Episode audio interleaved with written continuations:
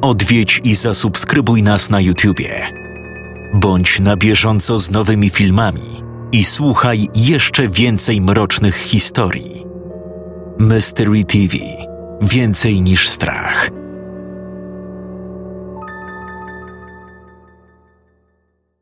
Szkot.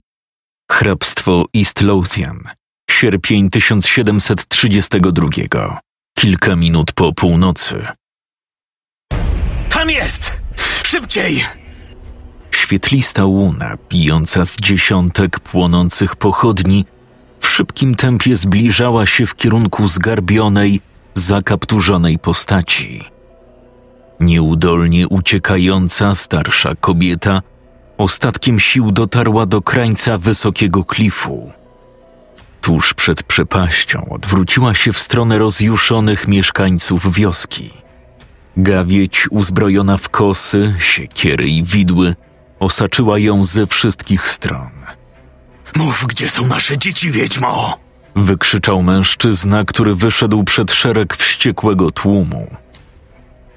Co czart kazał ci z nimi poczynić? Kobieta wsunęła swoją kościstą, pokrytą zmarszczkami dłoń w rzadkie, siwe włosy i wyrwała z głowy kilka pasm. Upychając je do szklanego flakonu, który miała przy sobie, wypowiadała słowa, których nikt z obecnych nie był w stanie zrozumieć. W środku naczynia znajdowało się coś jeszcze. Po tym, jak część jej siwizny znalazła się w środku, zalakowała szyjkę substancją sporządzoną na bazie żywicy. Podniosła głowę i z uśmiechem na popękanych ustach zwróciła się do najeżonego ostrymi przedmiotami tłumu. Nigdy wam się nie uda. Nie tylko wam. Nikomu. Na koniec chcę, żebyście wiedzieli, że wasze dziadki były wyborne. Wychrypiała. Zrobiła kilka kroków w tył i bezwładnie przechyliła się na plecy, spadając w przepaść. Jej śmiech niósł się między klifami do momentu, kiedy fale uderzające o skalną ścianę nie pochłonęły jej ciała.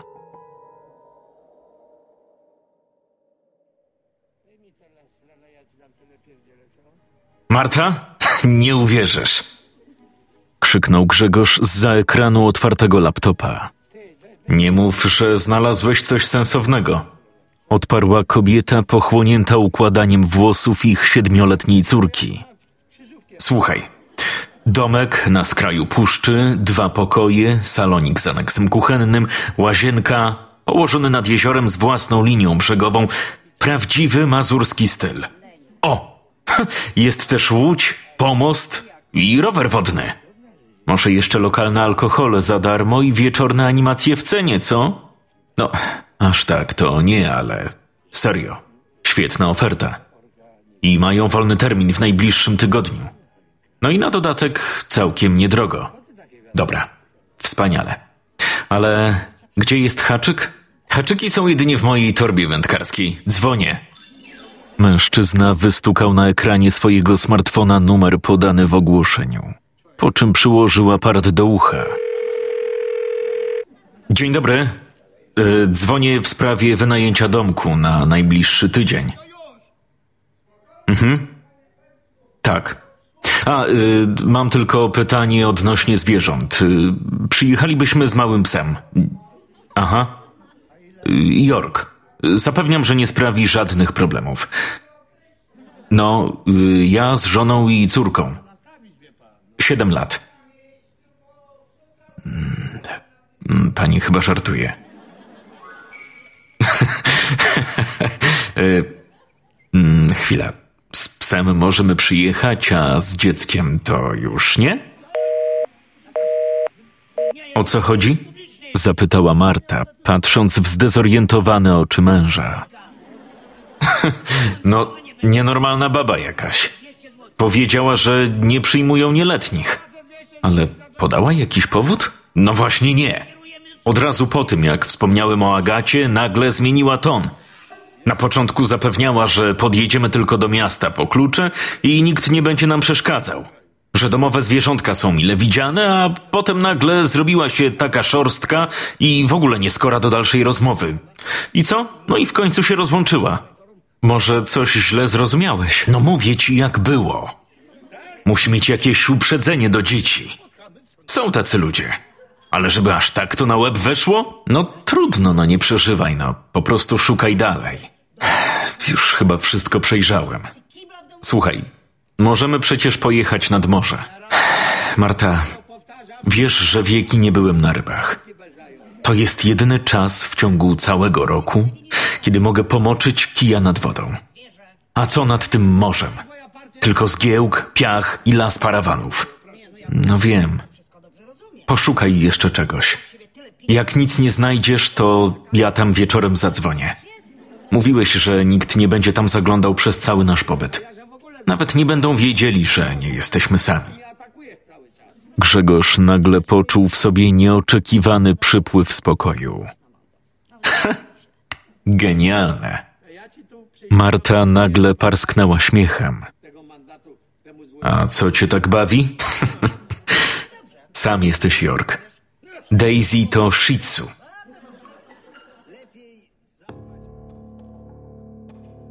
Tato, Daisy chce się pić. Krzyknęła Agata z tylnego siedzenia samochodu. Widząc jak zwierzę dyszy, eksponując przy tym swój długi, ociekający śliną język. Spokojnie, już dojeżdżamy do tego osiedla. Mama pójdzie po klucze do domku, a my się przejdziemy kawałek. Miska na wodę jest w bagażniku. Było naprawdę gorąco. Kiedy wyszli na zewnątrz, Grzegorz docenił dobrodziejstwo, jakim jest klimatyzacja samochodowa. Podczas gdy pies łapczywie pochłaniał wodę ze stalowego naczynia, Marta zniknęła w labiryncie betonowych zabudowań. Mężczyzna, pomimo tego, że absolutnie nie miał żadnych złych zamiarów, czuł trudny do wytłumaczenia wewnętrzny niepokój. Ten stan kłócił się z jego sielską wizją urlopu.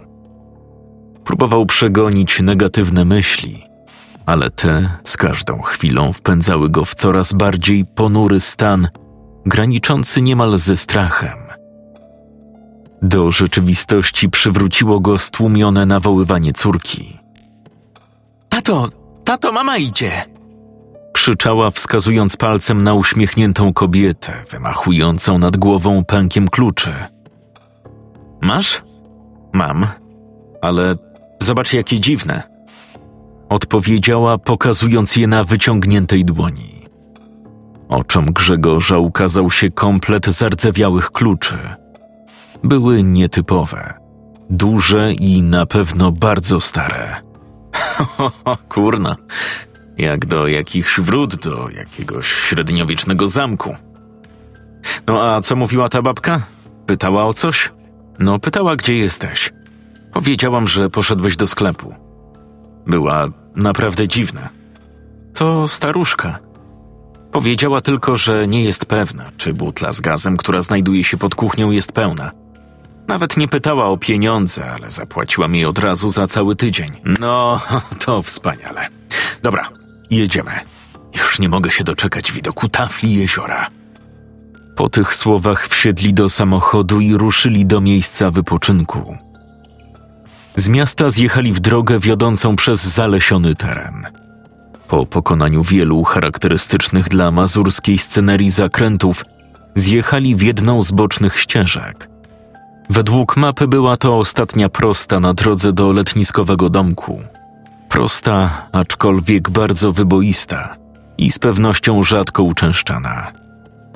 Momentami sprawiała wrażenie nieprzejezdnej za sprawą wyłaniających się z obu jej stron liści paproci i innej dziko rosnącej flory.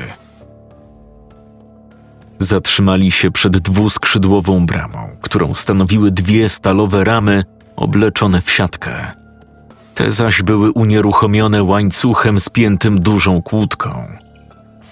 Mam nadzieję, że któryś będzie pasował, powiedział Grzegorz wychodząc z samochodu.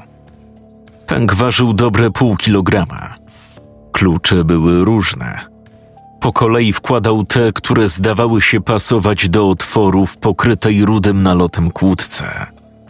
Przy trzeciej próbie jeden z kluczy do połowy przekręcił się we wnętrzu mechanizmu. Mężczyzna siłował się chwilę z zamknięciem. Przekręcał klucz raz w lewo, raz w prawo. Ten po kilku próbach przekręcił się w akompaniamencie okropnego skrzypienia.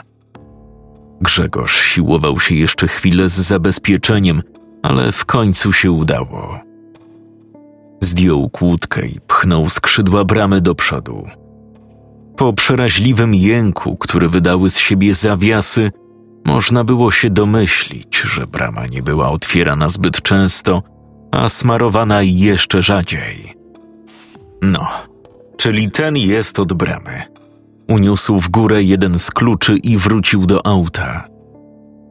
Jechali przez zaniedbany sad z drzewami owocowymi, za którego wyłaniał się mur jednej ze ścian budynku i część dachu pokrytego czerwoną dachówką, oszpecony ubytkami pokrycia w kilku miejscach. Obok niego znajdował się jeszcze jeden budynek, którego nie było widać w ogłoszeniu. Był podłużny, zdewastowany, z wieloma otworami okiennymi. Ciężko było stwierdzić, jakie miał pierwotne przeznaczenie. Mogła być to zarówno stodoła, jak i budynek mieszkalny. Na przykład coś w rodzaju pensjonatu. Jedno było pewne: nieruchomość nadawała się tylko do rozbiórki. Grzegorza to wcale nie zniechęciło. Zachwycony połyskującą taflą jeziora nie zwracał przesadnej uwagi na stan właściwego domu, pod którego dachem mieli przebywać przez najbliższe kilka dni. W przeciwieństwie do żony. No, animacji pewnie nie będzie. O, nie jest aż tak źle. Zobacz, jaki duży taras z widokiem na jezioro. Próbował uratować sytuację. Trzeba było przyznać, że nieruchomość posiadała specyficzny klimat. Wszystko było co prawda stare i dawno temu rzucone na pożarcie bezlitośnie upływającemu czasowi. Jednak z drugiej strony biło z tego domu coś kojącego, pozwalającego zapomnieć o codziennych problemach. Marta szybko zmieniła zdanie o tym miejscu. Drewniane krokwie znakomicie komponowały się z czerwoną cegłą. Duże okiennice, koło odwozu powieszone na jednej ze ścian. Rozłożysta śliwa rosnąca przy tarasie. Wszystko to razem tworzyło wiejski, beztroski obraz. W oczy kuły ją jedynie puste donice wiszące na ganku, którymi postanowiła zająć się osobiście. Grzegorz wszedł na skrzypiący taras i stanął przed drewnianymi drzwiami. Tym razem miał łatwiejsze zadanie. Dziurka od klucza była tak duża, że mógł do niej pasować tylko jeden z nich największy. Włożył go i przekręcił dwukrotnie. Otworzyły się z lekkim oporem. Po nozdrzach uderzył go zapach starości. Trochę obawiał się tego, co może zastać w środku, ale był miło zaskoczony porządkiem, który tam panował. Zapalił światło w małym salonie, połączonym z kuchnią. Z jego głowy powoli zaczynały się ulatniać kolejne obawy. Nie było telewizora. I dobrze, pomyślał. Lodówka chłodziła. Znał ten model. Była zapewne starsza od niego. Odpalił palnik gazowy pod czajnikiem. Następnie otworzył szafkę, która znajdowała się pod płytą gazową i wyciągnął z niej sporej wielkości butlę. Była ciężka. Potrząsnął nią kilka razy, żeby oszacować, ile gazu znajduje się wewnątrz. Oho, możemy i ze dwa tygodnie tutaj siedzieć. Daisy wskoczyła na kanapę i zaczęła ją intensywnie obwąchiwać. Nietypowych zapachów było tutaj mnóstwo. Mieszanka kurzu i wilgoci. Dla psa to było jak wizyta w drogerii. Agata weszła do jednego z pokoi. Pies momentalnie podążył za nią, jednym susem wpakował się na łóżko. Zostajemy tutaj? Rzuciła do suczki, drapiąc ją za uchem. Pies położył się na plecach, co Agata uznała za znak potwierdzenia. Marta zajęła się przygotowywaniem obiadu, a Grzegorz ruszył w kierunku pomostu. Kiedy dotarł na miejsce, poczuł niemałe rozczarowanie. Co prawda zastał tam łódź, kajak i rower wodny, ale bujnie porastająca zbiornik roślinność uniemożliwiała komfortowe wędkowanie z pomostu. Z przejęciem wpatrywał się w podwodne łąki moczarki, pływające na powierzchni wody kapelusze lili wodnych. Stwierdził jednak, że to nie zepsuje mu urlopu. Jezioro jest na tyle duże, że na pewno znajdzie gdzieś miejsce do wędkowania. Poza tym jest jeszcze łódź. Postanowił, że jutrzejszego poranka poszuka dogodnej miejscówki do zarzucenia wędki. Kiedy wrócił do domu, na stole czekała na niego gorąca jajecznica. Jak tam? Och, trochę lipa. Strasznie dużo zielska przy pomoście. Dzisiaj popływam łódką, a jutro z samego rana ruszę wzdłuż brzegu i poszukam jakiejś fajnej miejscówki. A gdzie Agata? Byczą się z Daisy w pokoju. Czuję, że tutaj odpoczniemy. Zaraz idziemy na pomost. Może popływamy rowerem? Dobrze. Ja przygotuję sobie sprzęt na jutro. Położę się wcześniej spać. O czwartej planuję pobudkę. Oszalałeś? Zamierzasz wstawać praktycznie w nocy podczas urlopu? No sorry, nic nie poradzę na to, że ryby biorą o świcie albo wieczorem. Są też gatunki, które żerują po zmroku, ale już za późno na poszukiwania stanowiska. Zanim znajdę coś sensownego, zrobi się ciemno. Nie wiem, no ja tam się nie znam. Tylko złap coś na obiad. Mam ochotę na świeżą rybkę. Postaram się. Kiedy zadzwonił budzik, było jeszcze ciemno. Marta spała jak zabita. Grzegorz wymknął się z domku najciszej jak tylko mógł. Po drewnianej podłodze szedł jak przez pole minowe, zaciskając zęby przy każdym głośniejszym skrzypnięciu podłogi. Na tarasie czekał na niego przygotowany wcześniej sprzęt. Podłużna torba, w której mieściło się kilka wędzisk, każde przystosowane do innej metody łowienia. Skrzynka z niezbędnymi przyborami wędkarskimi, spławikami, haczykami i Bóg wie czym jeszcze. Duże wiadro z zanętą i kalosze. Kroczył z tym wszystkim wzdłuż ściany, którą stanowiło wysokie trzcinowisko, poszukując miejsca z dostępem do wody. Słońce jeszcze nie wzeszło, ale robiło się coraz jaśniej. Było ciepło. Ptaki dawały przyjemny dla uszu koncert. Mężczyzna był pełen nadziei na udane wędkowanie. Doszedł do końca posesji. Teren był ogromny, ale nigdzie nie mógł znaleźć miejsca, w którym mógłby oddać się swojej pasji. Dostrzegł uszkodzenie w ogrodzeniu. Przeszedł przez otwór w siatce i ruszył dalej. Po pokonaniu kilkuset metrów jego oczom ukazał się ubytek w pasie trzcin. Skręcił więc w stronę trzcinowego tunelu. Czuł, że to będzie to, czego szuka. Po paru chwilach doszedł do miejsca, w którym zaczynał się płaski brzeg, a za nim rozciągała się okryta poranną mgłą gładka tafla jeziora. Podekscytowany tym widokiem przyspieszył kroku. Kiedy podszedł bliżej, okazało się, że miejsce jest już zajęte. Na drewnianym pieńku siedział tam staruszek. Na oko mógł mieć ponad 70 lat, może nawet i więcej. Był niskiego wzrostu. Na głowie miał charakterystyczny wędkarski zielony kapelusz. Odziany w szarą kamizelkę z wieloma kieszeniami, w skupieniu wpatrywał się w wodę. Dzień dobry. Rozpoczął rozmowę Grzegorz z udawaną radością w głosie. Staruszek uniósł w jego kierunku otwartą dłoń, a następnie przyłożył palec wskazujący do ust na znak uciszenia, nie spuszczając oczu z czerwonego punktu, który unosił się na wodzie. Ten nagle zniknął pod jego powierzchnią, a starzec uniósł zdecydowanie bambusową wędkę do góry. Wędzisko wygięło się w łuk. Wędkarz rozpoczął nawijanie żyłki na stary, blaszany kołowrotek. Po chwili na brzegu wylądowała ogromnych rozmiarów płoć. Ja pierdolę!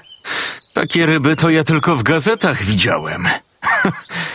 Nie wie pan, gdzie tu w okolicy można jeszcze połowić? Ten brzeg jest mocno zarośnięty.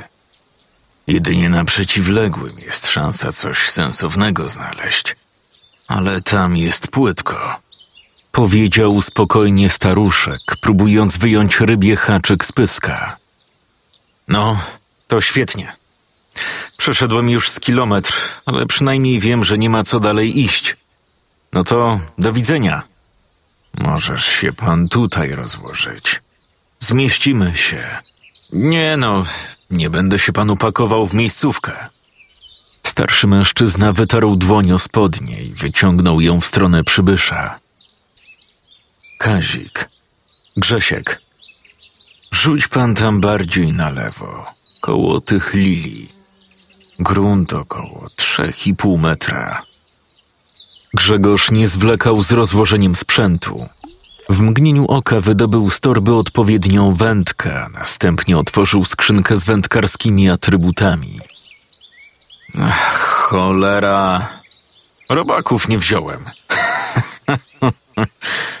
Panie, wyglądasz pan jak sklep wędkarski i jeszcze narzekasz, że czegoś ci brak. Ja nie biorę ze sobą robaków już ze czterdzieści lat. Na pusty haczyk pan łowi? Widzisz ten patyk? Wyciągnij. Dziadek wskazał na gałąź wystającą z wody. Grzegorz posłusznie ją wyjął. No i się przyjrzyj jej. No i? Widzisz te drobne narośle? To tak zwane kłódki. Środku są larwy chruścików, przysmak większości gatunków ryb. Grzegorz z zainteresowaniem oderwał od kija jedną z kłódek. Wyjął z niej wijącą się larwę. Założył przynętę na haczyk i zarzucił zestaw we wskazane przez starca miejsce. Po paru minutach spławik zanurzył się do połowy i zaczął odpływać w lewą stronę. Grzegorz wykonał zacięcie i poczuł opór na drugim końcu wędki. O, mam coś dużego.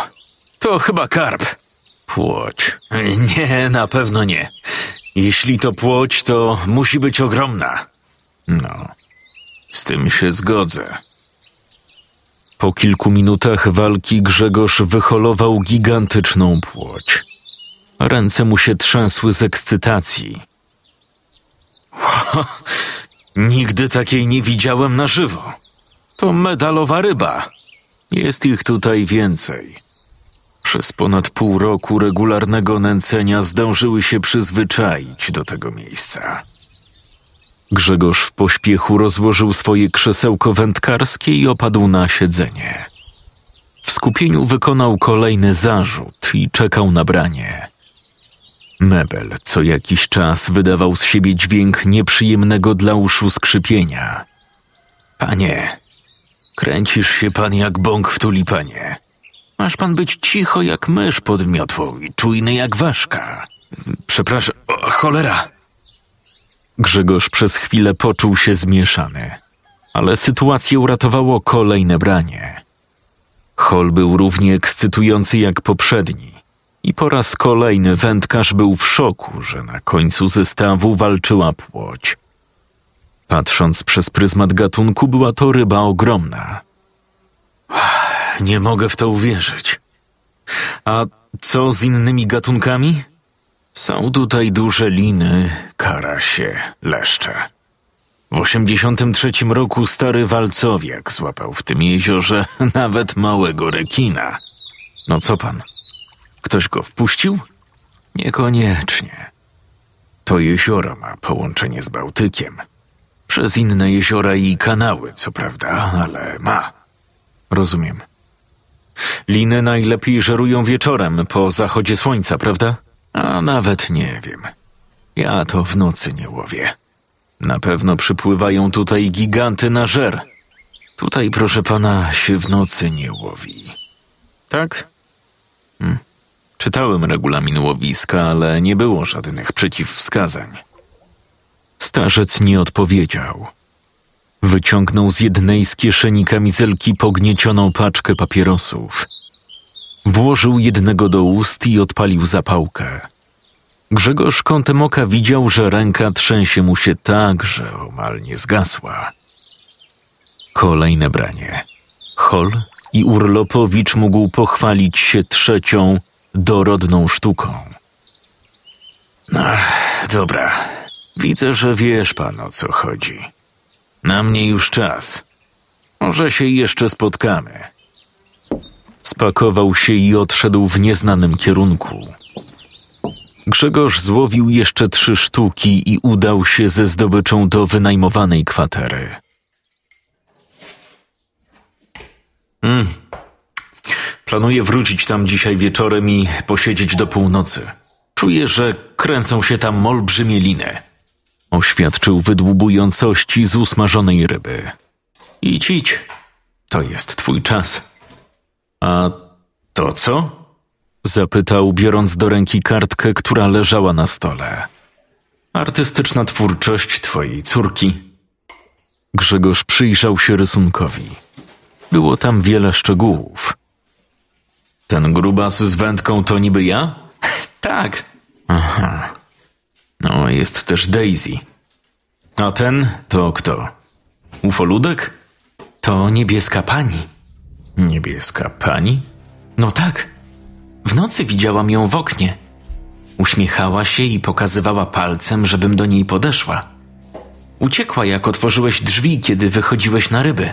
O Jezu, no to po co ja się tak skradałem, skoro nie spałaś? A ja się tam gimnastykowałem, jak w jakimś Mission Impossible.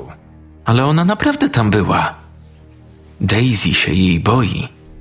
Kochanie, byłaś zmęczona podróżą. Pewnie coś ci się przyśniło. Dziewczynka wstała bez słowa. Wzięła psa na ramiona i udała się do pokoju, w którym spała, po czym zamknęła za sobą drzwi. Przejdzie jej. Najgorsze dopiero przed nami. Taki wiek. Spróbuję z nią porozmawiać, jak pójdziesz na ryby. Kiedy wychodzisz? Grzegorz spojrzał na zegarek. Była godzina osiemnasta.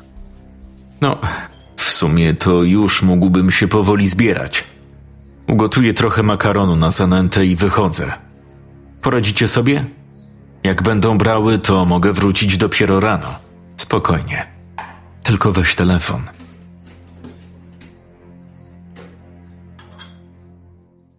O dziewiętnastej był już na łowisku.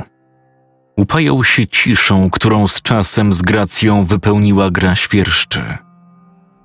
Pogoda była bezwietrzna, a spławik nieruchomo tkwił na niczym niewzruszonej, płaskiej jak lustro tafli jeziora.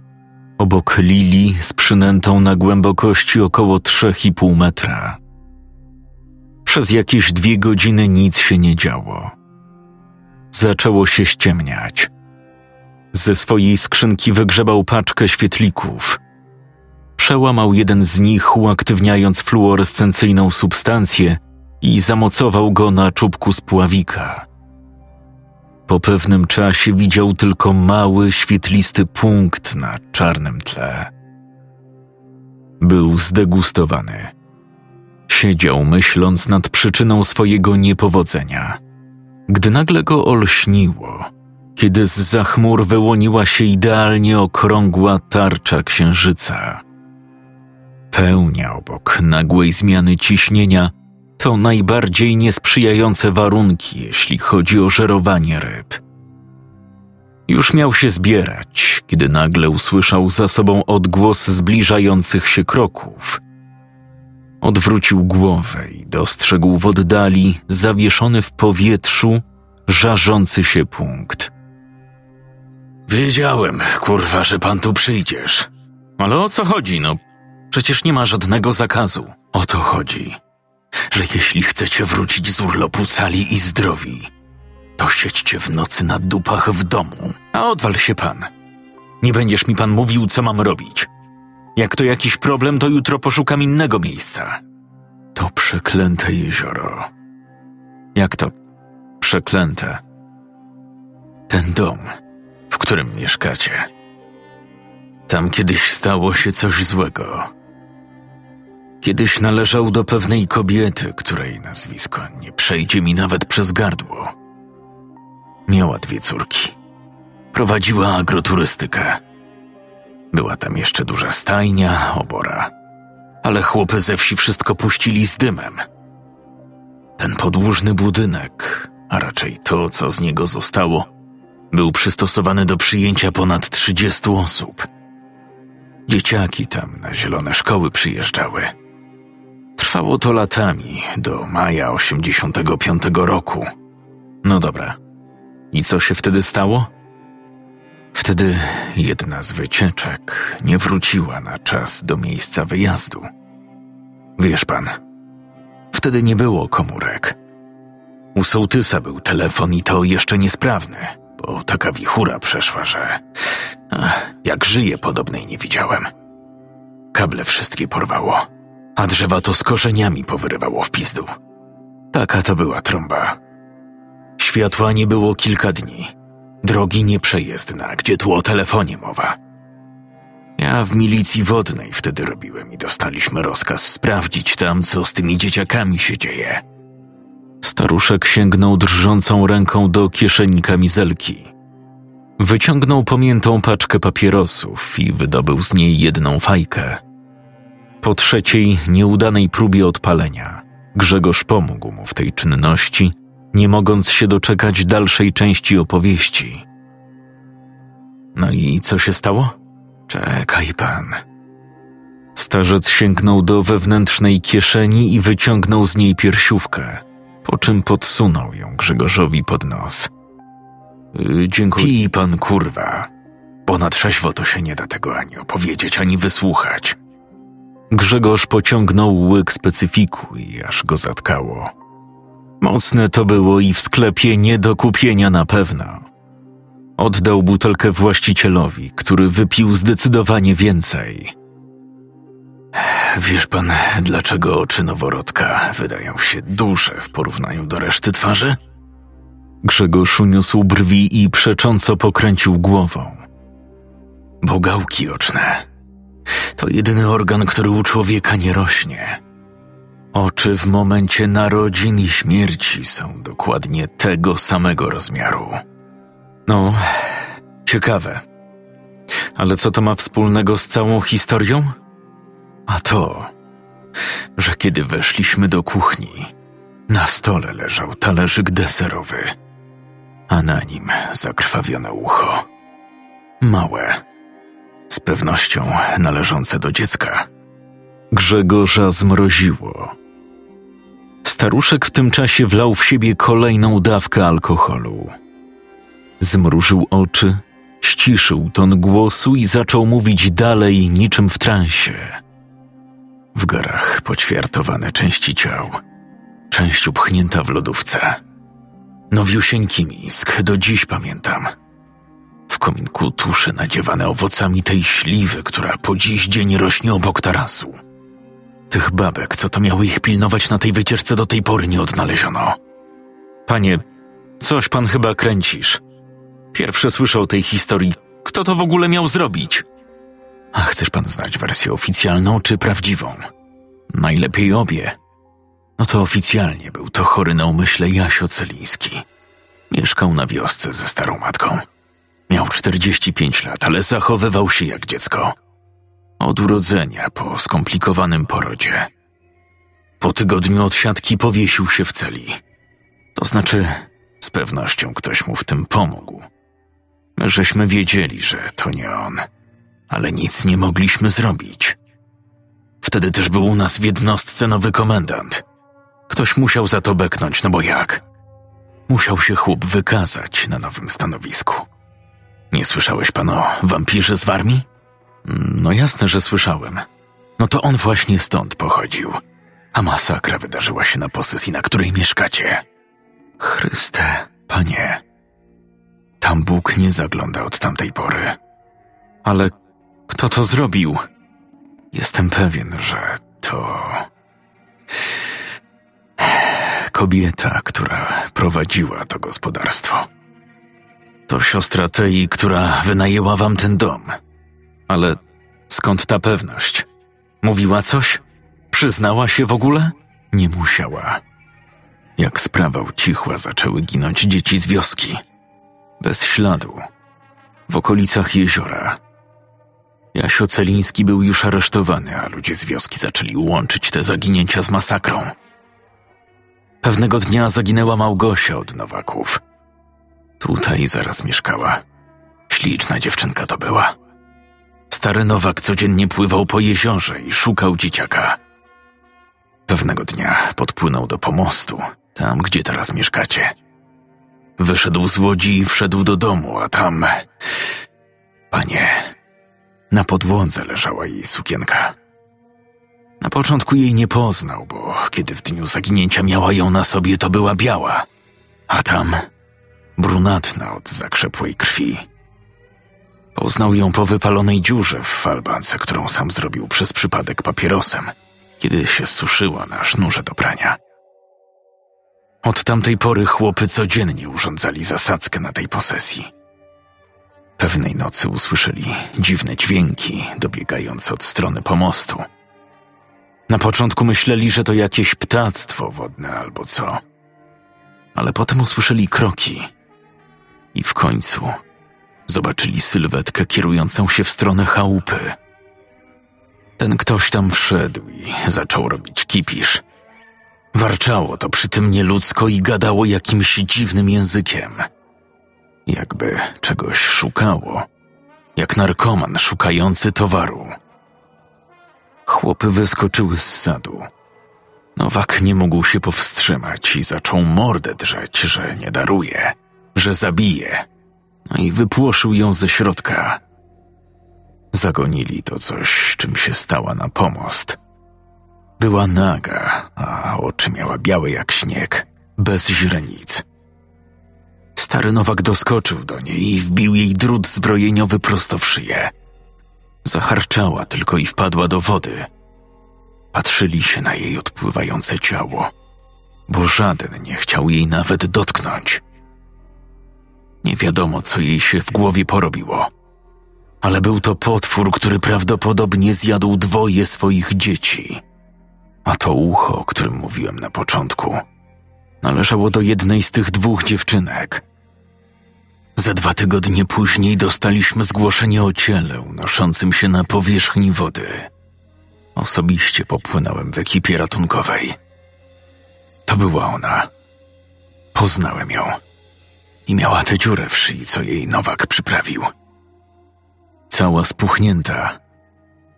Już ją miałem wyciągać, kiedy. Bóg mi świadkiem.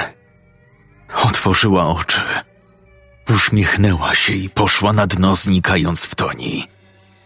Kolor jej skóry był taki dziwny, fioletowy, niebieski wręcz. To był ostatni raz, kiedy ją ktokolwiek widział. Niebieska pani. Nie wierzysz mi pan, co? Niech zgadnę. Było tanio, wolne w pełni sezonu i nie macie dzieci. W tym momencie zadzwonił telefon Grzegorza, który powoli, wpatrując się w ciemność, przyłożył go do ucha. Grzesiek, Agata zniknęła. W jej pokoju jest pełno wody i glonów. Okno otwarte na oścież, błagam, bądź jak najszybciej. Przy dziurze w siatce znalazł się w kilka minut. Poraniony przez przybrzeżne zarośla nie skierował się do domku. Od razu pobiegł w stronę pomostu, na którym zastał bezwładnie leżące zwłoki ich psa. Wskoczył do łodzi i odepchnął się od drewnianej konstrukcji. Wiosłował najszybciej jak tylko mógł, opływając przybrzeżne tereny jeziora, nad którym zaczęła gromadzić się gęsta mgła. W pewnym momencie zaczął opadać z sił – Ledwo odpychał się wiosłami od wody, gorzko płacząc. Właśnie wtedy usłyszał stłumione wołanie. Tato! Tato! To uruchomiło w nim rezerwy sił. Po przepłynięciu kilkudziesięciu metrów ze ściany mgły wyłoniła się gałąź dużego, powalonego do wody drzewa. W miarę jak się do niego zbliżał, zauważył coraz bardziej widoczną, stojącą na jednym z konarów sylwetkę. Tato! Teraz wyraźnie usłyszał głos swojej córki. Agata! Stój spokojnie, już płynę! Był równo szczęśliwy, jak i wyczerpany. Podpłynął do dziewczynki, a kiedy weszła na pokład łodzi, rzucili się sobie w ramiona. Zacisnęła na jego szyi swoje kościste, pomarszczone ręce, a z otworu, który szpecił jej szyję, wydobył się harczący, szyderczy śmiech.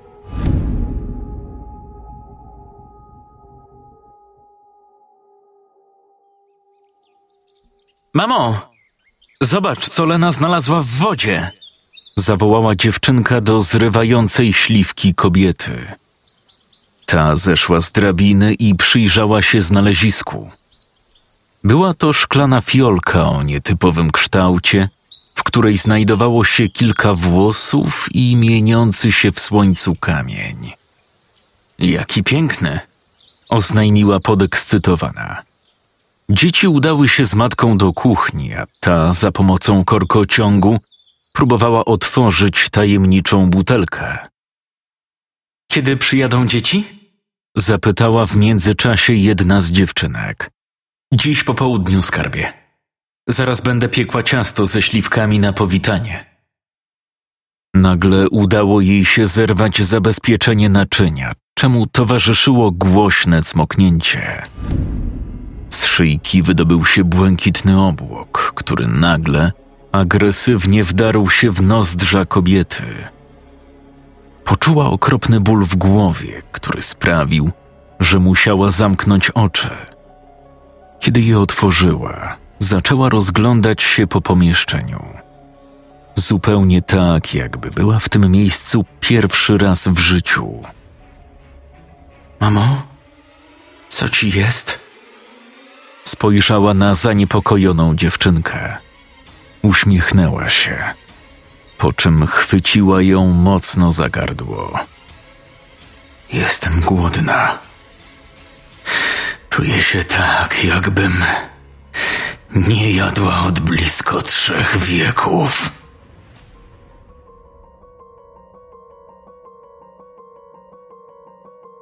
Scenariusz Tomasz Jaruga. Czytał Jakub Rutka.